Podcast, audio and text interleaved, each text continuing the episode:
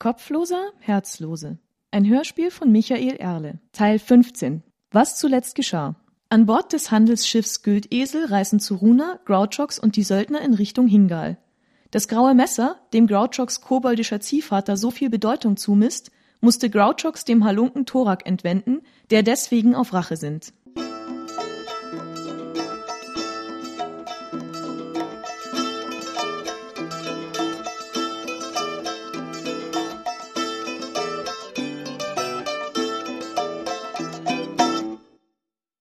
Zwei Tage und Nächte verlief die Fahrt ereignislos. Alf Armbruster erwachte zum ersten Mal seit seiner Verletzung aus der Ohnmacht, doch er war noch zu schwach, um viel zu sprechen. Grouchox und Seruna waren keine einzige Minute alleine zusammen.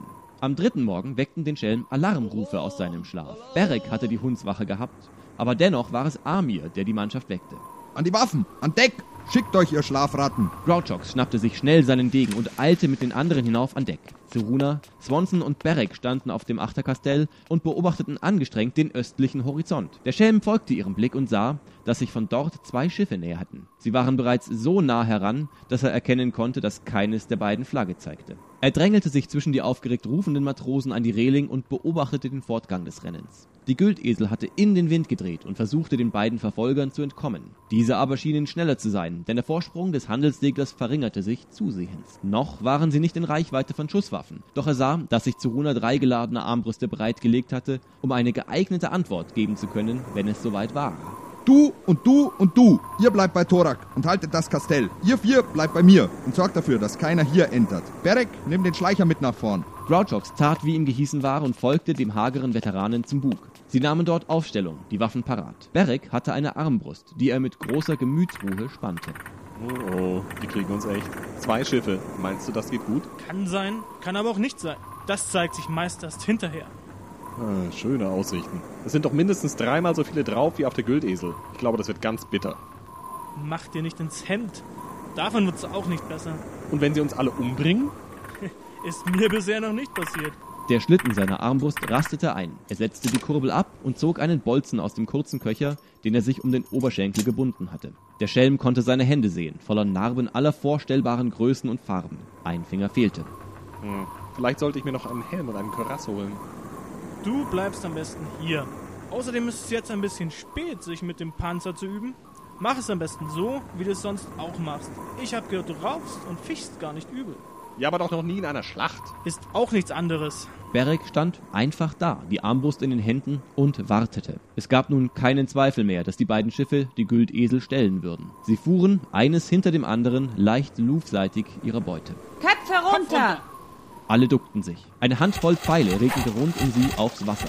Na, die haben's aber eilig. Haben wir Bögen wohl gerade als Geschenk bekommen und noch keine Gelegenheit gehabt, sie auszuprobieren.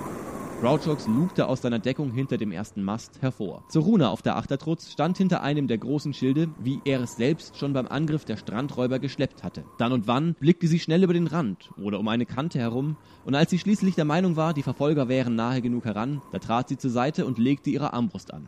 Ewig schien es Grouchox, dass sie ungeschützt dastand und zielte. Jeden Augenblick fürchtete er, dass die nächste Salve einschlug oder dass ein Meisterschütze unter den Angreifern die Gelegenheit wahrnahm, die Mannschaft der Güldesel ihrer Anführerin zu berauben. Er zuckte zusammen, als er ein hartes Schnalzen hörte und schnappte erst einmal nach Luft, bis er begriff, dass es Zorunas eigene Waffe gewesen war, die, abgefeuert von der Söldnerin, den erschreckenden Ton von sich gegeben hatte. Die Schützin selber war schon wieder zurück in der Sicherheit ihrer Deckung. Das war einer. Und jetzt ziehen sie alle den Kopf ein, bis sie näher ran sind. Kluge Jungs. Tatsächlich blieben weitere Salben aus. Der Verfolger schob sich immer näher an seine Beute heran, ohne dass Zoruna ein Ziel ausmachen konnte, das ihrer Bolzen würdig war. Schon trennte nur eine Länge die beiden Schiffe, als sie wieder warnte. Köpfe runter! Dieses Mal ging kein einziges Geschoss ins Wasser. Es tat ein Dutzend hölzerner Schläge und die Güldesel schmuckten ebenso viele Pfeilschäfte, deren Spitzen sich in der Bordwand oder den Aufbauten versenkt hatten. Zoruna wollte aus ihrer Deckung heraus und eine Antwort geben. Doch zwei gezielte Schüsse von Bord des zweiten Verfolgers trafen just in dem Augenblick ihren Setzschild und sie überlegte es sich anders. Auch Berek war an die Hocke gegangen und zielte aus dem trügerischen Schutz der Bordwand. Grouchox gab sich alle Mühe, nicht auch nur einen Rockzipfel hinter dem Mast hervorschauen zu lassen. Und so bekam er nicht mit, ob der Schuss seines Kameraden traf oder fehlging. Dieser jedenfalls quittierte das Ergebnis mit keinem Wort, sondern begann sofort wieder seine Waffe zu spannen. Der Schelm überlegte sich, ob es irgendetwas gab, was er tun könnte, um das Schiff und vor allem seine verehrte Zoruna zu schützen. Doch ihm fiel nichts ein. Schlachtgeschrei verträgt sich nun einmal nicht mit dem leisen Kichern der Magie. Jeder Güldesel. Wollt ihr verhandeln? Amir blickte zu Zoruna, die ihm ein Zeichen gab. Was gibt's? Ihr seid verloren. Ergebt euch. Wir wissen, dass Zorunas Zug an Bord ist. Wer sich uns anschließt, dem passiert nichts. Soweit, kommt's noch. Kommt und holt uns, wenn ihr euch traut. Einen Moment lang geschah nichts. Dann ertönte die Stimme von neuem. Wir versprechen euch freies Geleit. Auch wenn wir nicht gemeinsame Sache machen. Diesmal wartete der Unterführer, bis er von der Söldnerin Anweisungen bekommen hatte. Beweist uns, dass man euch trauen kann. Wir sind Horstens Schiff und Mannschaft. Der hat noch immer sein Wort gehalten. Auch beim Felsen von Fegoring. Wo? Grouchox blickte Beric fragend an. Das ist so eine Geschichte, dass sie einen Handelsfahrer gekapert haben und die Mannschaft auf dem Felsen ausgesetzt. Kein sehr guter Leumund, den Horzen davon hat.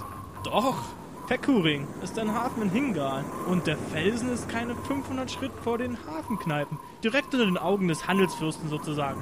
Hortzens Wort gilt. Amir hatte sich noch einmal mit Zoruna verständigt. Was wollt ihr als Beute? Den Segler, die Ladung. Und wie soll es ablaufen? Wir entern, ihr gebt die Waffen ab und bleibt für den Rest der Fahrt unter Deck. Amir blickte wieder zu Zoruna, die mit gekräuselter Stirn die beiden gegnerischen Schiffe betrachtete. Das vordere lag jetzt gleich auf mit der Güldesel und nahm ihr den Wind aus den Segeln. Grouchox wunderte sich, warum es den Handelssegler nicht überholt hatte. Er vermutete, dass die Piraten Wasseranker ausgeworfen hatten. Nun, das ist ja mal ein Angebot. Wenn wir das annehmen, dann ist das aber schlecht fürs Geschäft, oder? Das Ende vom Geschäft für Zoruna. Verstehe. Dabei ist es das Vernünftigste, sich nicht mit einer doppelten Übermacht anzulegen. Wohl eher eine dreifache. Vernunft hat nichts damit zu tun. Die Eigentümer hätten es natürlich lieber, wenn man mit Heldengeschichten daheim ankommt, wie wir den Feind trotzdem die Stirn geboten haben und die Ware gerettet. Ja, aber wir haben doch keine Chance. Keine Chance hat niemand. Nur eben keine gute. Das ist ja das Schöne am Kriegerleben. Aber mir wäre es auch lieber, sie gibt nicht den Befehl zum Kämpfen. So schlechte Karten soll man nicht ausreizen, wenn man eine Wahl hat. Glaubst du denn, die lassen uns wirklich leben? Vielleicht. Oder vielleicht auch nicht. Auch wieder nur eine Chance. Warte mal. Ich glaube, jetzt hören wir es. Tatsächlich hatten Amir und Zoruna in der Zwischenzeit sich mit einer raschen Folge von Handzeichen verständigt. Auch Swanson und Thorak hatten wohl etwas anzumerken. Nun erhob der Unterführer wieder seine Stimme. Ist gut, wenn ihr uns euer Wort gebt. Ihr habt Horzens Wort. Wir tun euch nichts an und lassen euch frei. Grouchox wartete kurz, ob noch irgendwer etwas dazu zu sagen hatte. Zoruna nickte ihrem Unterführer kurz zu, doch als dieser rufen wollte, fiel ihm der Schelm lautstark ins Wort, sodass man es auch auf den Piratenschiffen hören konnte. Versprecht ihr auch, dass ihr uns an einem Ort freilasst, von wo wir ohne Mühe in Sicherheit kommen? Und dass ihr das innerhalb von sieben Tagen macht? Wer spricht da? Das ist einer von uns. Also, was ist? Versprecht ihr's? Ja, na gut. Auch das. Sagt, dass wir euer Wort darauf haben. Sagt es genau so. Grouchox fing sich einen dunklen Blick der anderen Söldner ein. Ihr habt unser Wort, dass wir euch an einem sicheren Ort freilassen. Und in spätestens sieben Tagen seid ihr jetzt zufrieden. Alles klar. Ihr könnt kommen. Keine Tricks. Wir kennen schon alle und können keinen einzigen davon leiden. Keine Tricks. Die Söldner verharrten in angespannter Stille, während der erste Piratensegler sich langsam an die Güldesel heranmanövrierte. Der Name Horzensiel war auf seinen Rumpf gemalt, was Grouchox ganz gelungen fand. Berek nutzte die Wartezeit, um eine irritierte Frage zu stellen. Was sollte das? Wir haben nur einen Verhandlungsführer. Und das bist nicht du. Ich kenne mich eben aus mit Versprechen und Pakten. Man muss ganz genau wissen, was man fordert und bekommt, sonst ist man hinterher der Dumme. Ist das ein Teil von der Zauberei, so mit Geistern und Teufeln? So ungefähr. Ich musste dazwischen brüllen, bevor Amir uns zu leichtfertig verkauft. Das war ganz schön mutig. Ich bin mir sicher, er hat nachher noch ein Hühnchen mit dir zu rupfen. Na, kann's kaum erwarten. Die Mannschaft der Hortensie warf nun Haken herüber und zog und zurrte die Güldesel an die Seite des Piratenschiffs wie ein Betrunkener eine Hafendirne. Stets war für jeden Seemann auf dem fremden Schiff mindestens ein Schütze mit gespanntem Bogen zu sehen, der misstrauisch darauf lauerte, dass sich auf der Güldesel doch noch Widerstand rührte. Doch Zorunas Söldner hatten keine Lust, als Zielscheibe zu dienen und blieben tief in ihrer Deckung. Schließlich legten die Piraten eine Laufplanke herüber und eine kleine Gruppe von gerüsteten und bewaffneten Halunken kam an Bord.